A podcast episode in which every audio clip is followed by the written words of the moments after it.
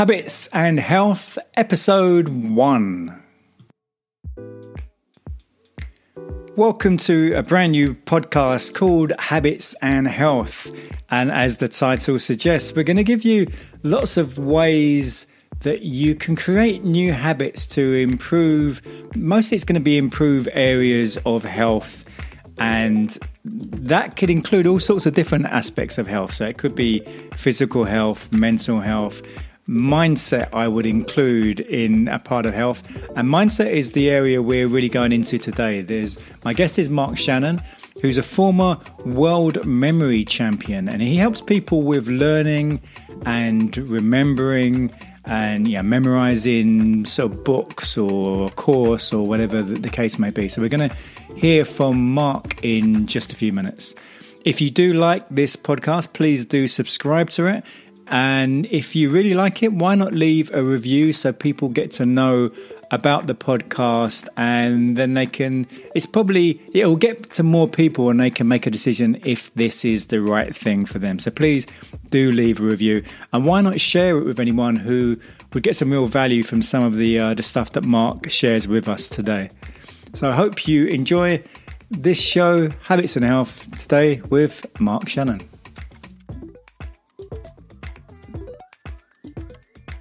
And my guest today is Mark Shannon. How you doing, Mark? Very good. Good to be here, Tony. Looking forward it, to this. Yeah, it's good to. Well, I was going to say it's good to see you again. I can't actually see you, but we, um, yeah, I mean, we first acquainted. What was it, five, six years ago? Or it was a while ago, wasn't it? It was a while yeah. ago.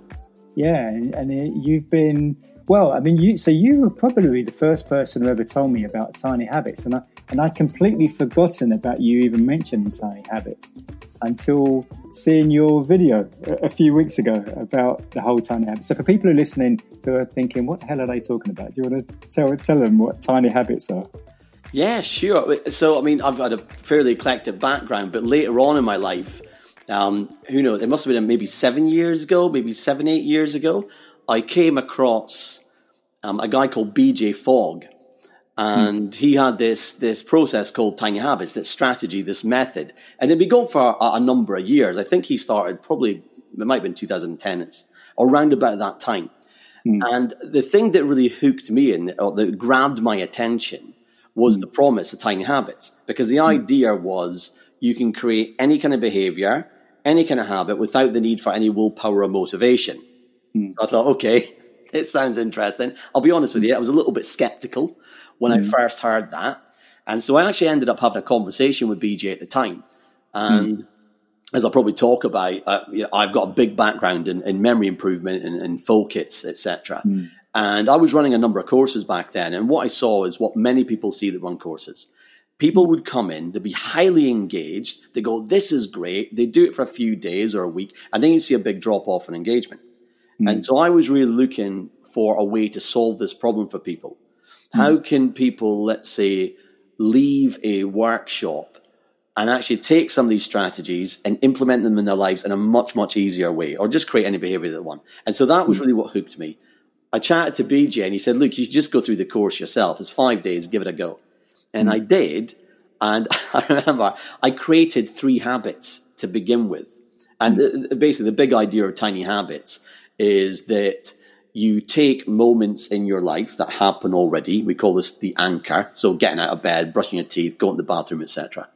And then you take a behavior you want to create and you t- create a very tiny version of that behavior. So one of mine was I wanted to do Pilates in the morning. Now I say I wanted to, I didn't want to. It just happened that my back was not in a very good place. And my wife hmm. was a Pilates instructor. And she said, look, you got to do some Pilates. It'll sort your back out. I thought, okay. I didn't want to do it, but I thought I have to do it. Mm. And I thought, what would be the tiny behavior for that? And I thought, well, I'll just put my Pilates mat on the floor. After I walk into the living room, I'll put it on the floor. Now, the third part of our tiny habit is you give yourself a little celebration. Uh, you, you, get this, you know how to do these things. And I kind of mm. give myself a big old fist pump. And the first three days I did this tiny habit. I'd come downstairs. I'd get up before the kids. I've got three boys. After I walked into the living room, I put my Pilates mat on the floor. I'd celebrate. And the first two days, I just went back to bed after that. I thought, I'm not going to do anything. the idea with tiny habits is first you, you make a habit automatic. It becomes a proper mm-hmm. habit. And then it's way easier to grow. So that got me into it. I did that first week. I got in touch with BJ and I said, this is awesome. this works. This actually mm. really works. He was like, yes, I know. Top thousands of people in this already. It's like, great. And so I became certified in it. So I think it was one of the UK's first coaches. Um, mm. It was many years ago. It was when he starts, first started certifying people in this. And then I've used it ever since. So I use it for my own life, but I also use it for all my one-on-one clients and anyone who works with me. It's the first thing I suggest for them to do. Go learn how to do habits first, and then it's much easier for whatever work we do together. We can then figure out what are the, those larger behaviors you want in your life and start with some tiny habits. And, and you touched upon just then in that you know, description where you were talking about how you got together with BJ and about the memory background. And it's not simply a memory background. I mean, you did pretty well in um, in the, the world of memory athletes, I suppose you could say. yeah, it's um, if I take you back over 25 years, if we travel back some way in time, it was actually in the early 90s. Mm. And I, I was an actor. I was an actor until the mid uh, well, 2005 actually. So I was an actor, professional actor for about 15 years. Most of my stuff was in the West End, uh, National Theatre for three years. I did a lot of tours and I did loads of musicals. Believe it or not, I was a dancer as well, actor, singer, dancer. So that was my kind of bag. But early on, when I was an actor, a good friend, I wasn't actually acting at the time, I was working in a bar, the Prince Edward Theatre Bar, actually, in London, in Soho. And I was staying with a mate of mine in a flat. And he burst into room one day and he went, Mark, he was very energetic. He went, Mark, remember these 20 words. And I had a reputation for having the worst memory. Now, that's not me just saying this retrospectively now. It was genuinely bad. People would make jokes about how bad my memory was. Now, in actual fact, later on, I found it was more about my focus than memory. And I think a lot of people maybe have the same kind of challenge. Anyway, I did these 20 words. I remembered about five or six. I thought this was okay. And then Steve went, oh, okay, do this technique. And he shared with me a, a mind palace or a memory palace. This idea where you, you use locations around a room or a journey and the things you want to remember, you place them on these locations. Hmm. I'd never experienced anything like this before. I mean, this was the mid this was the mid nineties, early nineties actually, probably ninety two when I first heard about these things. And I memorized all 20 words. This blew my mind. I'd never experienced anything like it. It was like magic or voodoo. They were still in my head the next day. The next week they were still there. The month, uh, they just stayed for months. I couldn't get them out of my head. And it, a few weeks later, I said to Steve, we have to get really good at this stuff. And so we went on a bit of a, a trek to find out who could teach us these things. I ended up doing a Kevin Trudeau course bought lots of books by uh, Tony Buzan and mm. Harry Lorayne. Basically, anyone who was out there that wrote about this, I learned about it. Mm. What then transpired a number of years later, it was about a year and a half later, as I, I ended up being in a show called Crazy for You. Mm. And it was during the time that I was in that show that my agent called me up and she went, Mark, look, I've got a friend of mine. Got production companies They're looking for ideas. I was an actor. You never say no. And I was like, give me, give me half an hour. Give me half an hour. And I wrote this idea for a game show about memory. I'd take loads of people. I'd teach them how to have this superhuman memory. And then they'd play all these crazy games against each other. Mm. And I had no idea whether this would work, by the way. I was literally making it up. Long story short, it, it, I, it got picked up by this production company. It was on the BBC in 1995. It was called Monkhouse's Memory Masters bonus points for anyone who remembers that. It was a long, no one remembers it, ironically. No one knows what this is anymore. But it went out to 8 million people. And uh, basically, from that day to this, one of the things that I've done is work with people with their memory. Actually, there was a show on Channel 4 I did just about a year and a half ago called Can I Improve My Memory? And mm. I was working with Joey Essex, Gok Wan, Valerie Singleton from Blue Peter. Anyone remembers Val? Uh, and the same kind of thing. I show them how to improve their memory, do these crazy feats. But for me, it was always more about how can you take these techniques, which I started off being a little bit of fun, but how can you apply them in your life? And so that's been one of the areas of focus over the years. And so, what I mean, what, well, what, there's a few questions that come to mind after what you just said. But one of the things you said, the show was called Monkhouse's Memory Masters. Why Monkhouse? Because obviously I'm thinking of Bob Monkhouse. It was Bob Monkhouse. Yes, Bob was the host. Oh, um, I, did a little, I did a little bit on it with Bob. Right. Um, yeah, but it was it was Bob Monkhouse that did the show many many years ago. I think the pyramid oh. game was on the other side. Right, I would in that period I would never I was living abroad then, so that's probably why I've ne- I'd never heard of it because I wasn't yeah I wasn't in England around that time. So yeah.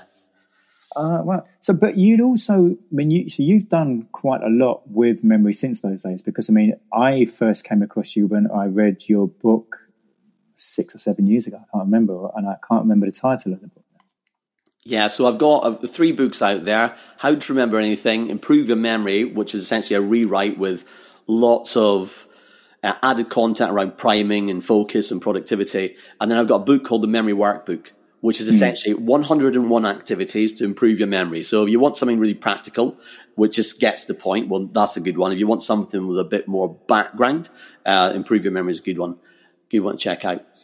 But you know, I, in terms of memory, in 95, I was right, it's a crazy title, but I was ranked as one of the first grandmasters of memory in the world in the mm. World Memory Championships. That was actually Tony yeah. Buzan that got me into that.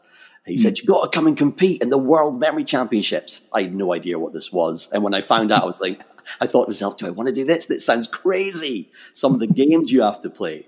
But mm. after, after three months of working about four hours a day, I ended up competing uh, and did quite well in it. So. And so, because I know it's changed quite a lot over the years. And so I'm presuming back then you were having to do like sort of packs of cards and what numbers from pi and so on. There was the one of the first events was a two thousand digit number. Here you go on sheets of A4 paper. Memorize as many digits as you can in 60 minutes. So I did 744 was the number. I did over 800, but I made a few mistakes. So you lose 40 points every time you make a mistake. I think it was 20 points you lose. And then we did like packs of cards, names and faces, poetry. Now, actually, I was third in the world for poetry. I was, I think, because of my acting, even though I had a reputation for having a very poor memory, when it came to learning lines, I was always very good at learning lines. In fact, I've just, I've just written a book about line learning for actors, which should be coming out um, probably springtime this year.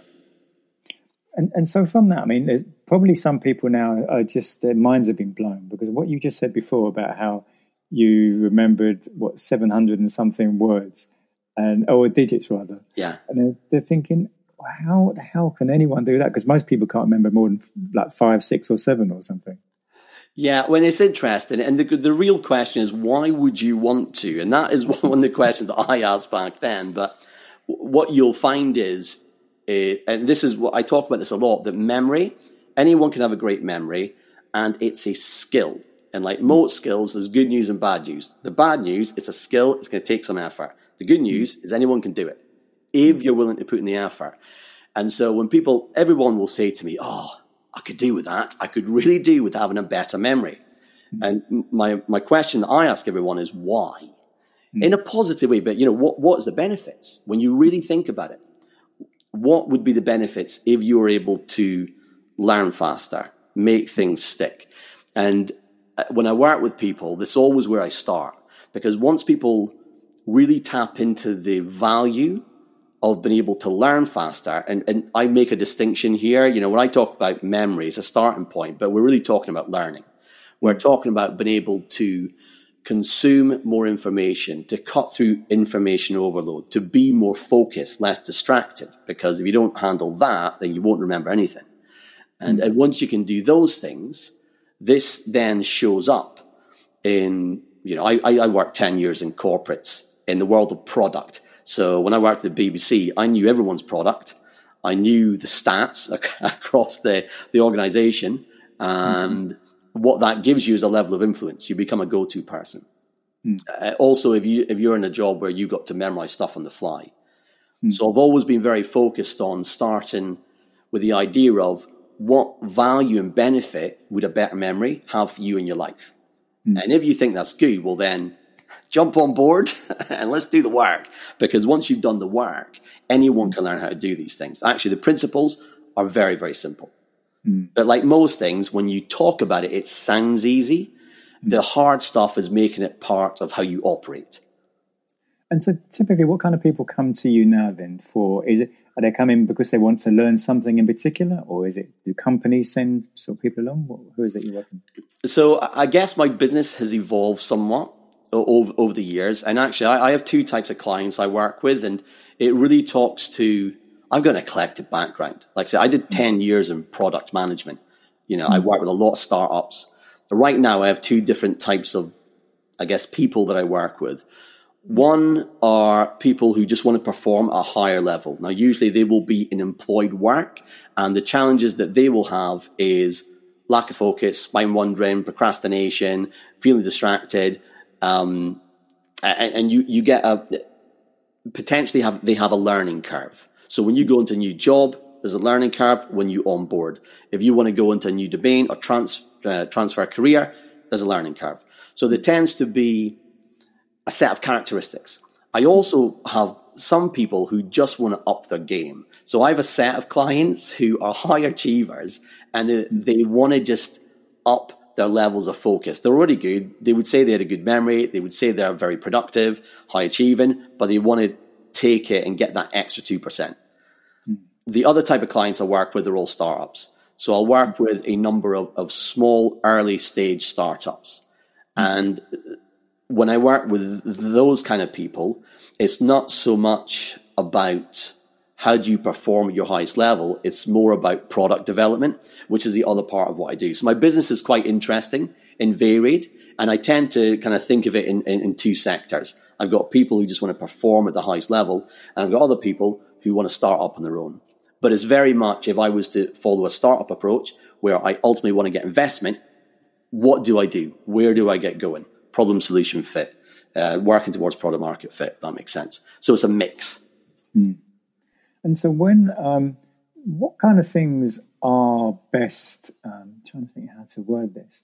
I think what what are the best things to try to remember? I mean, are, are there certain things that are just very difficult and other things that are much easier? Depending on how complex the information, it's obviously going to be harder. So I've worked with people, let's pick out Joe, for example. Joe was one of my clients a number of years ago. She was 64 uh, from the States. She just failed the California bar exam. Hmm. And she'd worked with a friend of mine actually who was really good. So she came to me with knowledge of memory techniques. Mm-hmm. And the work that I did with Joe was one, just increasing, you know, adding that 2% improvements to her ability to remember. But that was not Joe's challenge. The challenge mm-hmm. that she had was her beliefs in her, the way her brain operated. She was a scatterbrain, she used to say to me.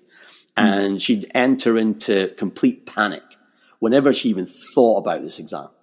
And so for Joe, it was about getting over that fear, which once she got over that fear, she was able to utilize the techniques. Now, obviously, the California bar exam, as you can imagine, that is complex. Mm. And so you need to be highly motivated. In order to be able to apply memory techniques to that topic. Likewise, anything you've got which is technical, it's all doable. And, and really, it's about when I teach people how to learn faster, I'm all, I'm looking at how they already operate. I don't want to completely change the game. I want it to be more additive. I want to go like, why don't you try this technique, test it out and see if it works for you. Mm. Uh, I found that you can use these techniques for anything though. A great place to start is names. Because if you get good at remembering people's names, one is just a valuable skill to have, but you're also working the basic building blocks. Uh, if I kind of bring this to life a little bit, the first step in remembering a person's name is paying attention. Sounds obvious, right?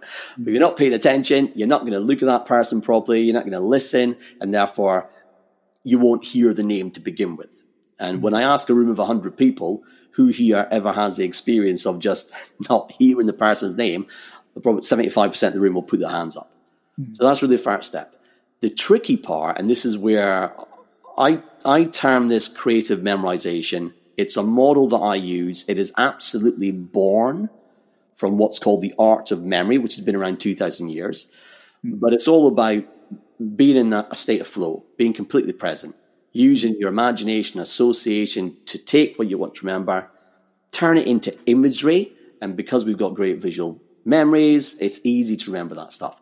But right at the center of this model is meaning. Like, there's no point memorizing stuff if it's just a bunch of pictures which don't make any sense. So meaning is crucial. But with a, a person's name, you listen to the name and you create a picture and then you attach that picture to their face.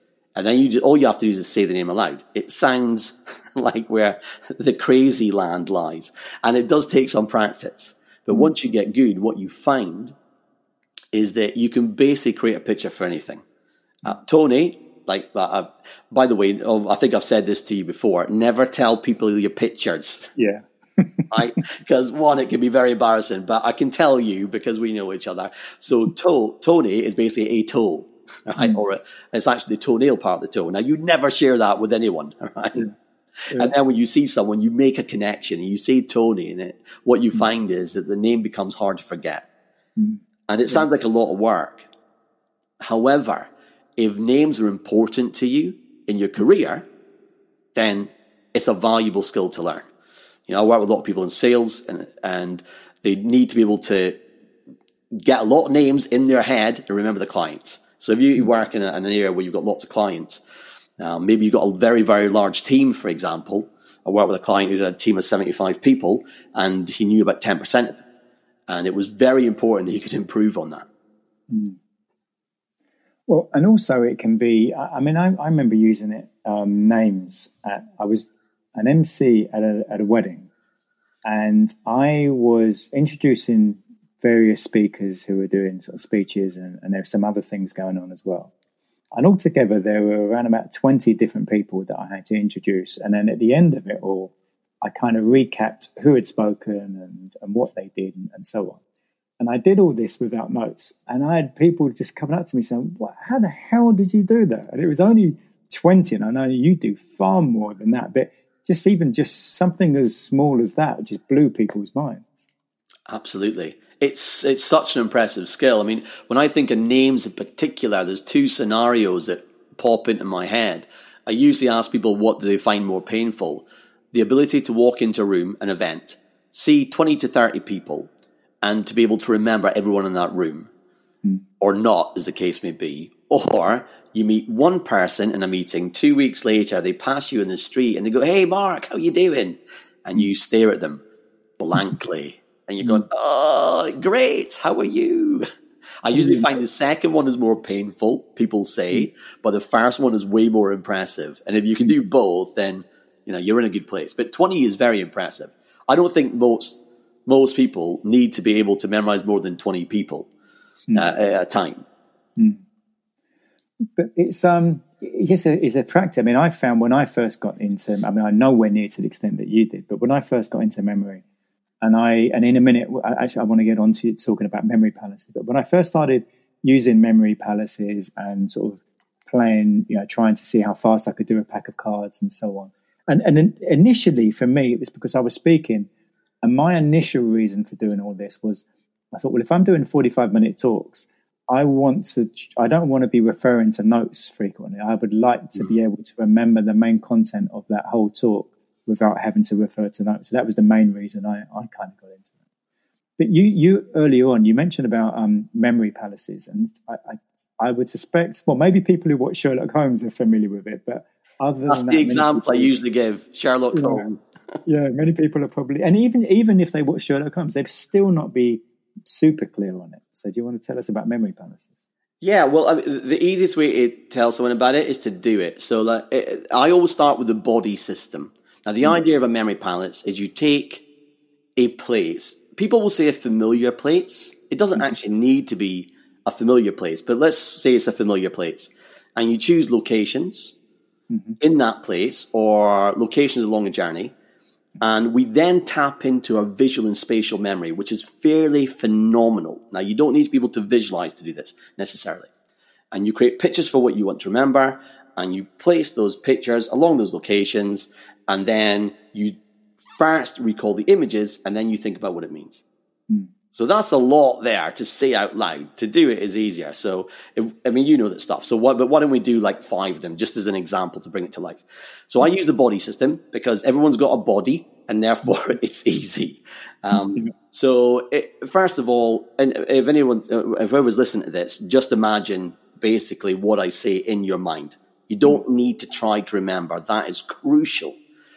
And so you might imagine, first of all, you have a pair of gladiator swords and just stick them into your feet.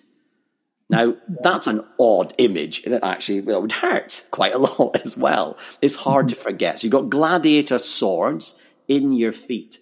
Next, you might, if I was to actually give you a brain, Tony, it's a squidgy brain, and say, look, put that brain in between your knees. So now, and just balance it in between your knees. So now you you're focusing on balancing this squidgy brain in between your knees. It's got a beautiful mind, by the way. It's a very clever brain. Next, um, imagine you have dancing girls and boys on your thighs. Now, whatever pops into your mind for that, you got dancing girls and boys on your thighs. Mm-hmm. Next image, imagine as you're sitting down, if you're sitting down right now, you're sitting on a gigantic golden ring. Odd image. A golden ring on your behind is the yeah. image.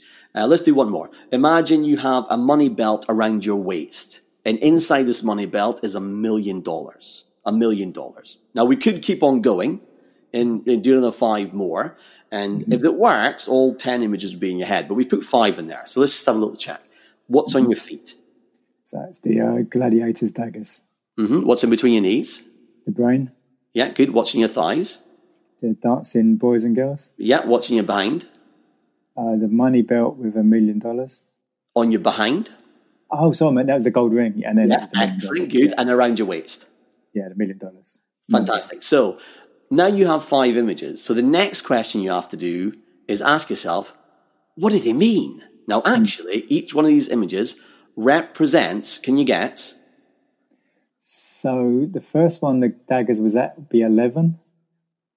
Now, it is, that's the thing, it could be pretty much anything, hmm. right? Mm. But in actual fact, it's the best picture winners from 2001 to 2005, the years they were awarded. That's so true. the image of a gladiator represents mm. Gladiator with Russell Crowe. Mm. 2001, he was awarded that. Mm. Best picture, um, 2002 was again Russell Crowe, A Beautiful Mind. So you've got that brain in between your knees. And so what you do mm. here is you see the image, but you want to say aloud what it means. Because mm. without meaning, it's all a little bit pointless. So you really have to think about what it means. The images act as a trigger, a mm. sort of mental map to allow you to navigate around the information. Dancing girls and boys, Chicago.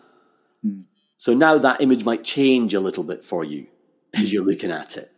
Mm. Next, if you look at your behind your golden ring, so that's Lord of the Rings, that was actually Return of the King. And then the money belt around the, the waist is million dollar baby. Right. So you see the image and then you see what it is out loud.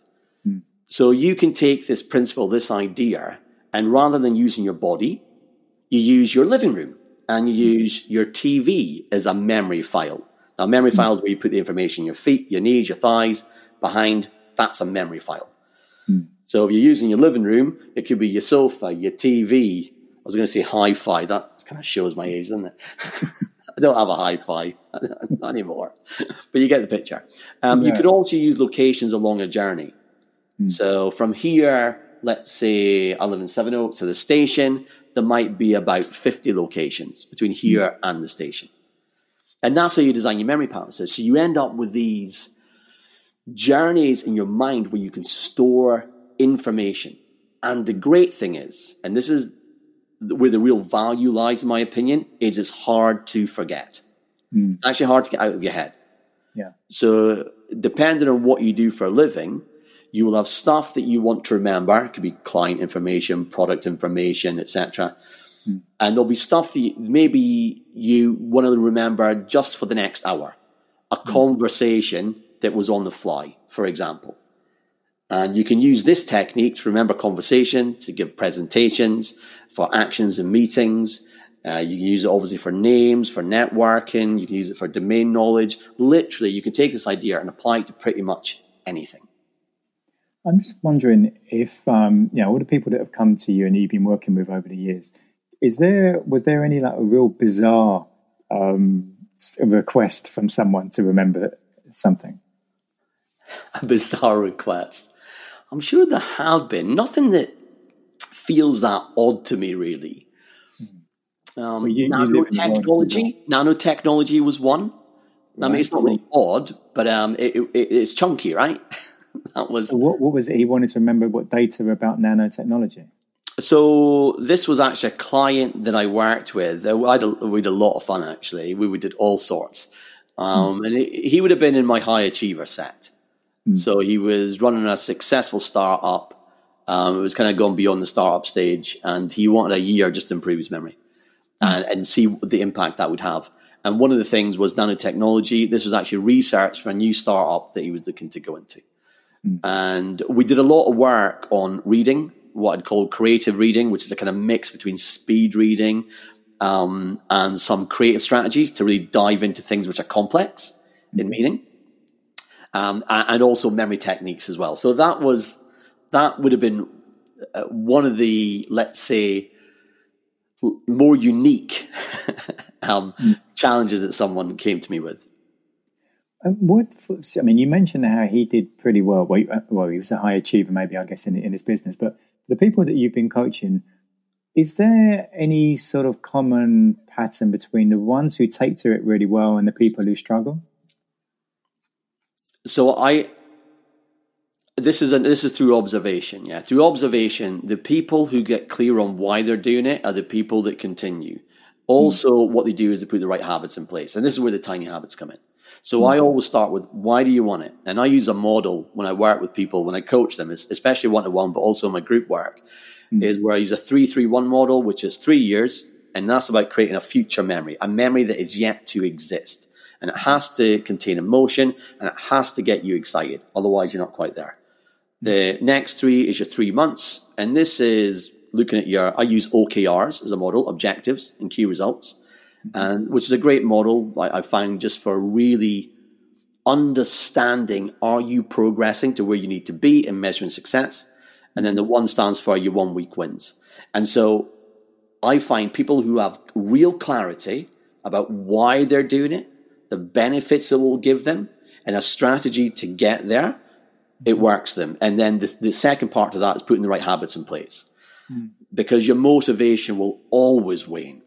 And it takes about six weeks. Now, we know this based on science now. Mm. Uh, Boris Konrad, Martin Dresler, you might have seen the research they did a number of years back where they took a number of memory athletes, 28th, I believe, and they measured their brain patterns. And they took 28 other people who had never done this stuff and they measured their brain patterns. And what you see with memory athletes is that more of the brain is active while they are memorizing. And after a period of six weeks, the brain activity of the people who'd never done it before started to mirror that of the memory athletes mm. and performance improved. Now, since the 90s, I've observed it takes about six weeks for those who follow through if they put the right behaviors and habits in place. And so this was kind of backed up by science, which was good to see because I've always just been saying, I think it's just about six weeks. And then we've got some real kind of science to kind of back that up now. Hmm. So if someone's out there listening and they've, they're maybe doing studying for an exam or at university or whatever the case may be, and they're, they're struggling to get through this course. So, in what ways would you be able to, to help them? So, they say they, they've contacted you. I, I'm really struggling here, Mark. Can you help me? Yeah, well, I mean, so th- there's a number of options. So I obviously run a number of courses. You can start with the books. And books are an easy way in. Anyone can pick up a book. You can read it. It's self-led. It costs about 10 quid. So that's a hmm. nice way to get in. And it allows you to kind of test, test the water, dip your toe. I hmm. also do a number of free courses. So if you go to my website, you can test out a five day memory course that I do. Um, and I, I touch into memory and focus. So that's a nice way just to dip your toe as hmm. well. Uh, I run a group course, which is a monthly course that I run if people want to take a step further. And within that, I actually, it's more a high performance course. And as part of that, there's four courses which are memory related. One which is a basic, how do you just learn stuff fast? One which is focused on names, one which is focused on, on presentations, and one which is more leading to, you know, conversations, practical application. And then I do other stuff around focus and productivity and performance, etc. So it's a real mix. So there's an there's an option there, and I do a lot of one-on-one work as well. it really dep- with a one on one. I don't work with people unless they have a goal which is super important to them. And usually, I won't work with people. Uh, uh, well, I'll, I'll never work with people under three months because you're really not going to get the impact that you're looking for. And usually, I work with people for six months. So one on one isn't right for everyone, but for some people, it works really well. Um, if that makes sense. And so, how last year, obviously, we all had to make you know a lot of transitions from the way we worked, and you know, you sort of touched upon it earlier. But so, how how was last year for you, and how do you see things going forward this year? Well, it's interesting, isn't it? I mean, if I think about last year, I personally, for me, because I'm so used to working online, mm. There wasn't a huge change in my business. I had a lot of live stuff, and I love live stuff. I love an audience. I came, I was an actor, so of course I do. But a live audience and working with people live is, is probably my favorite thing. So that was that was a little bit tough, just getting my head around that. However, mm. I, w- I was very lucky in the fact that a lot of my business is online, whether it's online courses that people just go do or, you know, live work. Everyone's on Zoom now. Everyone's used to it. Mm. And, and, and so that, that was good. I've, my business has evolved quite a lot over the last year. Um, I've, more, I've pivoted more and is continuing to pivot more across the, the challenges of mind wandering distractions, which is something that when I do a little survey, when people come into my courses, that is the number one challenge people talk about. Lack of focus caused by either distractions, mind wandering, procrastination. So I'm doing a lot of work in that space right now. Uh, in fact, I just did a, a, a master class for the Guardian last week, just focusing on these areas, focus, productivity. Mm. Um, and so I, I found that last year, probably just because of the needs of my clients, I just started working more in that space. And it's a space that I've I've been passionate about since the same time I got into memory. Because as I said, the main thing with my memory wasn't my memory, it was my focus. It hmm. was, as you can tell, I can get a bit energetic sometimes. But as a young 20 year old, I was, I wasn't all over the place, but I was lots of ideas and mm. nailing me down was tough. And I've learned to do that over, over the years. Mm. And so last year it was really starting to shift the business, starting to do a lot more work with startups uh, and, and I guess now it's, it's very, very focused, especially the work that I'm doing one on one with people. And the business is going to uh, continue to evolve more in that vein. Memory will always be a part of what I do. I mean, in my opinion, if you're able to learn fast, you have an unfair advantage in whatever you do. Like whatever you do. When I was an actor, I knew I could walk into an audition and learn the lines, probably in the top 10% of people in that audition. Likewise, when I was working in product, I knew I could get up to speed very rapidly in a new domain. So I really do think that if you can learn fast, make things stick, not just understand things intellectually, but get that stuff into your body so you use it, it becomes part of your behaviors. You really have an unfair advantage in the world. And have you um, worked with your, your boys on this? Yes, I have. Interestingly, you should say that. My, my youngest came to me. So I've got three boys, 16. Uh, one's turned 13 on Friday. Very exciting. And my, my 11 year old who's turn, turning 12 next month. He came to me and said, Dad, I really want to do the periodic table. I, I, I didn't prompt him to do this. He went, can we do the periodic table together? I mean, He's playing Minecraft most days and Roblox, but he was really excited about it. So we've started doing that together. For my middle son, he was very good at it. He still is. And for, I think for kids, sometimes they're looking for shortcuts, which is great because it's a great way to get them excited and motivated uh, in terms of learning these techniques. Also, it's fun. You're creating stories in your head. like for kids, there is no problem in imagining crazy pictures. For adults, it's a much bigger leap. Mm. And so for my kid, he'd come to me with poetry in the morning. It'd be five past eight. He'd be leaving for school at 8.30 and he'd go, Dad, I've got to learn a poem today. Can we do the thing? I go, okay. And then we go, this is Elijah, my middle son. And then we basically memorize this poem and we kind of stick it in his head and he'd go off to school. So, and, and answer to your question, yes, we've, we've done quite a lot over the years. Um, there is one story I tell. My oldest, he doesn't like me telling that story so much uh, now, but I'll tell it to you anyway. When he was young, he was two years old, And I thought, I wonder if a two year old, I wonder how they get on with these techniques. And so I did the body system with him, but I used shop things you'd buy with going shopping. And I put like ketchup on his feet and bananas in between his knees. And then I, and, and he did it all. He remembered these 10 things and he was two. And I shouted to my wife, I was like, Zoe, Zoe, come here and see this. And she was like, what are you doing? He's two. Leave the kid alone. Uh, but then five minutes later, I heard Zach going, ah, making a noise and he was shaking his, you can't see it, it's a visual thing, but he was shaking his feet going, ah, I said, what's going on, Zach? You went the ketchup. I can't get the ketchup off my feet. Um, so at that point, I stopped for a couple of years. I thought, okay, give it time. But, but how did that work out for them with, um, so I'm presuming they've done better than average at school because of that sort of um, technique or that ability? Well, it's really interesting because it depends. To my middle and my younger one, I would say they are highly academic, like mm. in terms of how they're wired. My older, my older one, not so much. You know, he's mm. yeah, he's more into. Well, actually, he's at film college now, so he's different. They, they, he did well in the, exa- in the exams, but it's not where his passions live. And so mm. I'm I'm very very open and behind the idea of inspiring your kids' strengths and their mm-hmm. talents and their passions. Mm-hmm. And so I've never, I, I, I could probably tie them down and go stick the stuff in your head, but if they don't want to do it, I'm okay with that. What I find is if you expose your kids to this kind of stuff, when they're ready, they'll come to you and they go, mm-hmm. "Oh, can we do it for that?" Just like my my youngest right now. Yeah.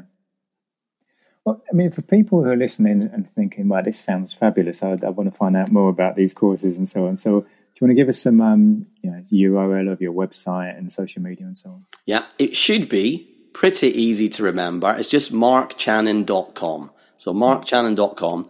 I always recommend to start with tiny habits. So hmm. that's on my website. Pop in at the five day course and just start with habits. Hmm. Beyond that, I usually recommend just booking a call with me and we do a little 15 minute call and we can just figure out what is right for you. If you want to continue, do you want to jump into group program? Is one on one more appropriate? There's also a free memory course. You can, you can take a taster run at that as well. But that would be the simplest way to get started. You dip your toe in, you see what it's like to work with me. If you want to do some more, then we can have a chat about it. And are you active on social media at all? I, I'm, I am active. Uh, you can check for LinkedIn. I, am enjoying LinkedIn quite a lot right now. So definitely connect with me on LinkedIn. Just search for Mark Channon and I'll, I'll pop up there. On Instagram, I'm mark.channon. And on Twitter, I'm just Mark Channon. So, so, I mean, you know, variations. The Instagram is the odd one out. It's got a dot in the middle of my name. So that's probably quite memorable. But definitely follow me on LinkedIn. I think, especially for uh, a lot of the business world, uh, I, am posting more and more content on LinkedIn at the minute. And is there um, a book that you often recommend to people, Mark? Well, well, it's interesting actually. A book. There's, I've got. I'm looking at my shelf here. I've got a whole ton of books over there, and I, I always feel with books. And I don't know about you, but it's whatever's on my mind right now becomes the book. Yeah. And there's a couple of books actually. There's a couple of books. One would be um, Tiny Habits by BJ, only because he just launched it this just last year. So it's a new book, and if you're interested in that area, it's well worth reading. It will give you a lot of uh, insight behind there. Uh, Simon Sinek, Find Your Why. You know, all, uh, finding your why and you know figuring out why you want to do things has always been my thing. So I think the model he uses, the Golden Circle, etc. If you haven't read it, definitely go check it out. Find Your Why. Um, and I'm also, I mean, if you're into any of the startup area, the Scaling Lean books, the Running Lean by Ash Maurya, well worth checking that out as well. Mm. Those are the things that come pop off the top of my head as I kind of peruse my bookshelf over there. And, and finally, Mark, is there a quotation that you particularly like? There is actually. In fact, if you connect with me in LinkedIn, you'll see it. Uh, it's on a mind map that I did many, many, many years ago.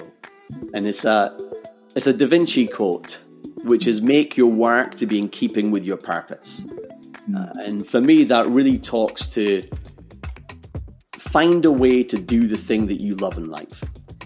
You know, find a way to make your work in keeping with what you are set here to do. Now, interestingly, and maybe a little bit different from uh, Simon Sinek's taking it, I actually think your purpose will, will change over time. You know, when I was an actor, a young actor, my if I was to uh, give a pithy statement for my the time as an actor, I'm making this up now, it would be something along the lines of to entertain people, to make them laugh, to make them cry, to maybe change what they are thinking at the time through that through that form by that creative process that was acting. And that's that would have absolutely it would have been somewhere in that ballpark. Now it's different. Now, now, it's very very different. I think for me now, it's it's more about inspiring people to play at the highest level. Now, actually, I use the word play in there very deliberately because I'm very big on play. Play at your highest level. Um, because I think implicitly within that word is fun. And I've, I've always been about fun, professional, but fun has to be involved. Uh, and the reason I think that's important is that play at your highest level, you're much more likely to transform your life, make an impact in the world. So in terms of that statement, make your work to, be in keeping with your purpose, it ties very much into a, a, deep belief that I have about finding ways to do the thing that you love in life.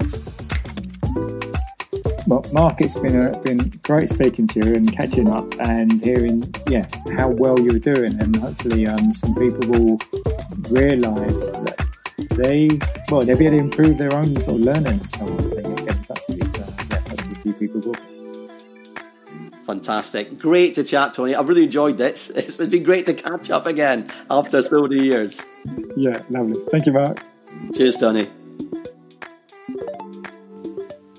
Next week, Habits and Health episode 2 is with Greg Potter, and he helps a range of individuals improve their health and performance from elite athletes to uh, CEOs.